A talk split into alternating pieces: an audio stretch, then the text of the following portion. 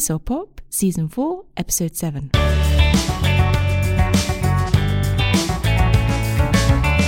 Hello and welcome to TESOL Pop. My name is Laura, and joining me today again to talk about teaching young learners is teacher-trainer Kevin Clare. Listeners of the show will remember Kevin from Season 2, Episodes 3 and 4, when he talked about teaching young learners online and TEFL qualifications. Since 2009, Kevin has worked in a range of different settings, teaching adults, teenagers, and notably young learners in Australia, Daqing, Guangzhou, and Hong Kong. He has worked in language centres as a director of studies and in various roles in international schools. Currently, Kevin focuses on training teachers for kindergarten and secondary school level and is course director for several Trinity College London courses in Hong Kong. Welcome to the show, Kevin. Thank you, Laura. In this episode, we'll look at key things to focus on when working with young learners and ways in which we can build our teaching skills. Of course, today's episode focuses on teaching tips and potential teacher development options. As always, when working with people under the age of 18 or vulnerable adults, you need to make sure you have your documents and safeguarding checks in place. When I started teaching young learners, I taught predominantly older primary and teens in a language centre. When I think back to my first year, it was busy, energetic, fun, fast-paced, and really tiring, to be honest. I spent a lot of my lesson preparation time creating new materials, cutting up things, and thinking of new ways to keep my learners engaged. And needless to say, it was not sustainable, as I was exhausted by the weekend and the end of my first year of teaching young learners. I wanted to share this with you to see if you had a similar experience. Were you the same when you started out, or have you heard of similar stories from your trainee teachers? Oh, yes. Well, my language centre days started out quite similarly to yours.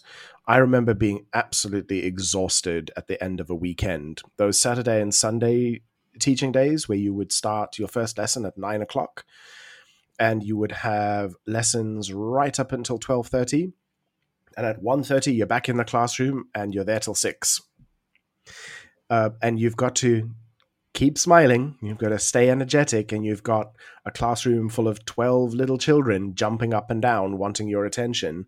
There were days where you just really didn't want to do it.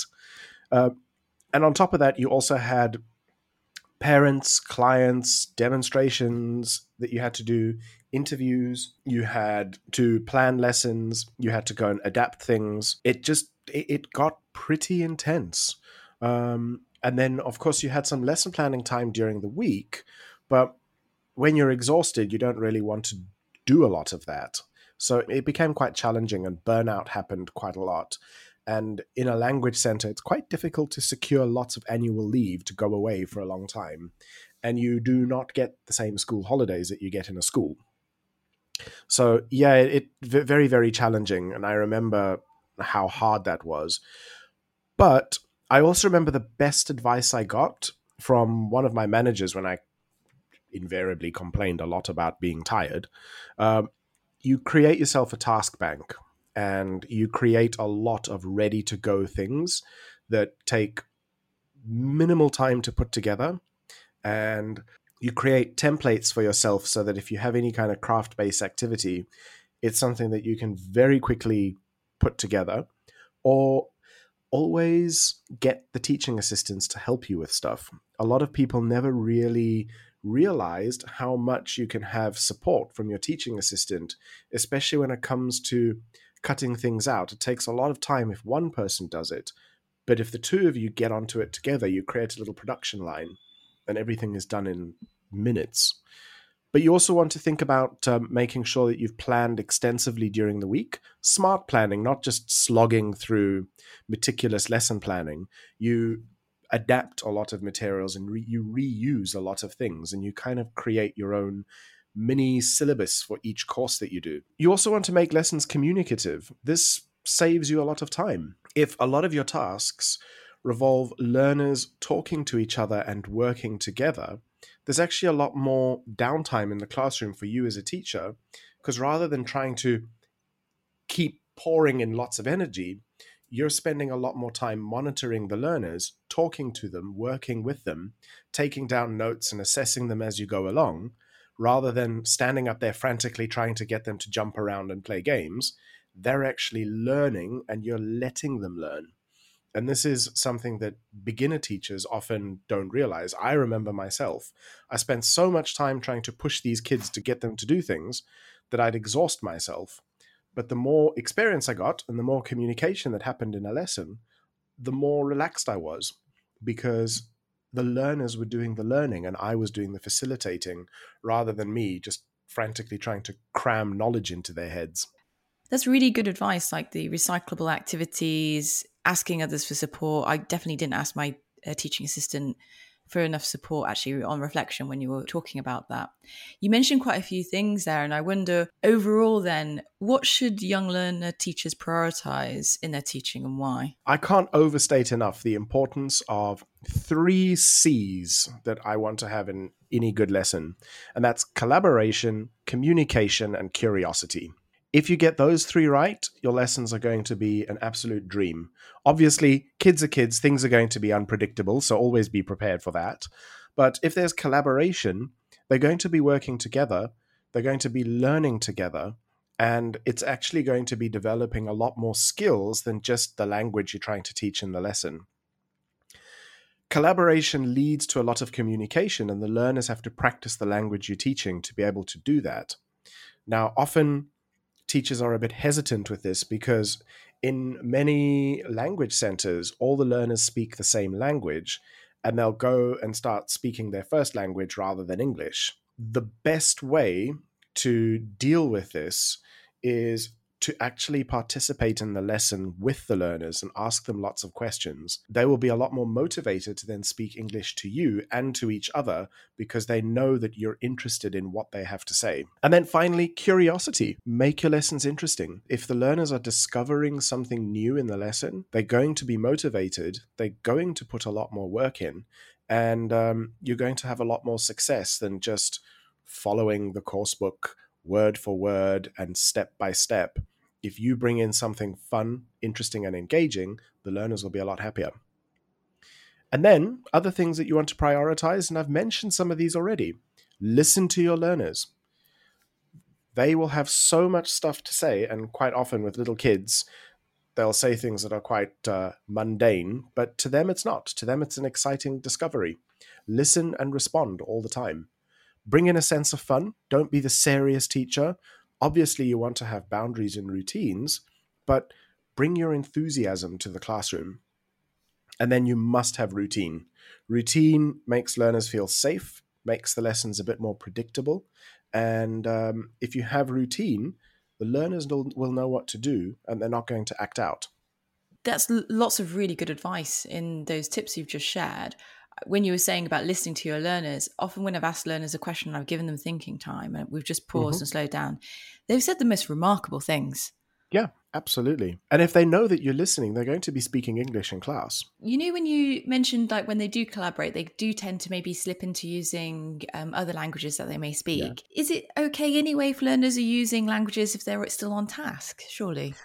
Oh, yeah. You don't want to panic if they start speaking the first language in the classroom.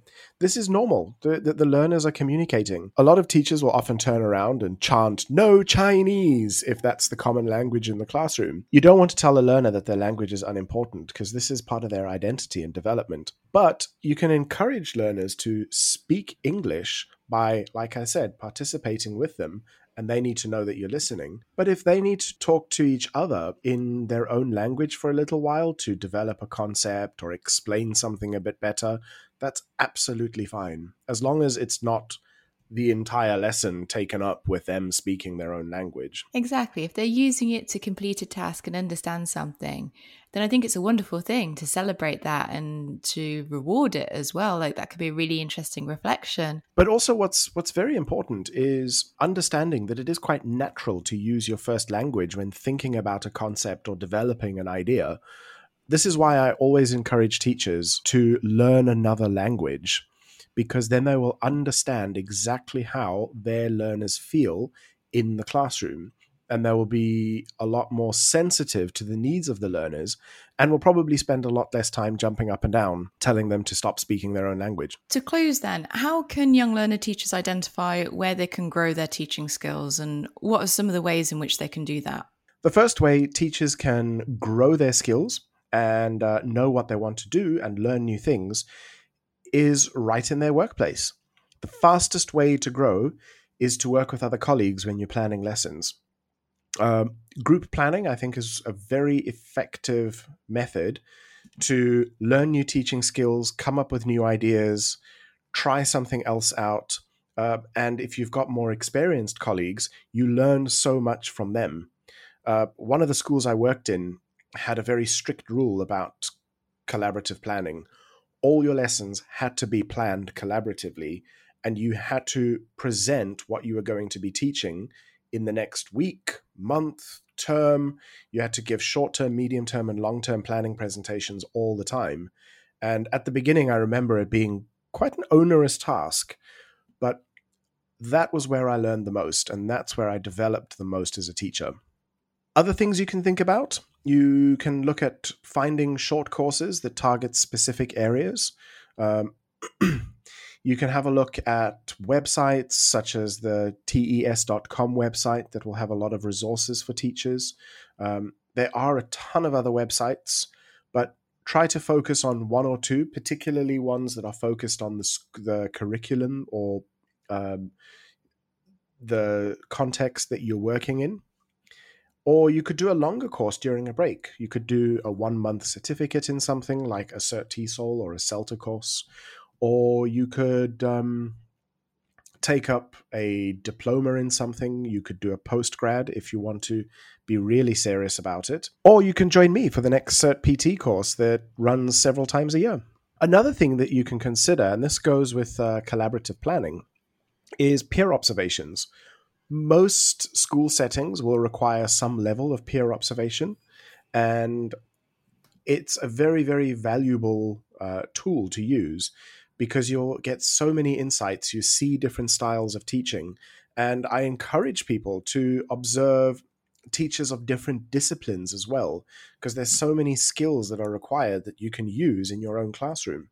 I've learned a lot from music teachers and drama teachers, also from art teachers. And it brings in all of these interesting new ideas to my classroom.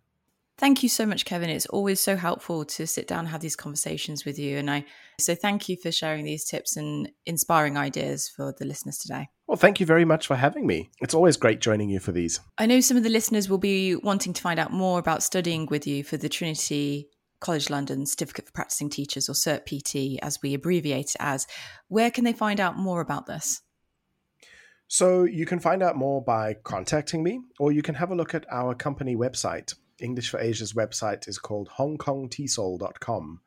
And if you have a look at the top, you'll see that we have self-study courses, which are our shorter courses that run for about 20 hours. And they're fully self-accessed. You can do them in your own time, nice bite-sized learning. Or you can have a look at the qualifications, which is our CERT-TESOL, our CERT-PT, and the diploma as well. And then if you want to come to any of our workshops, we run regular teacher development workshops, usually 2 a month. Some of them are very affordable, and some of them are free. So you're welcome to come to those, and you get to meet me.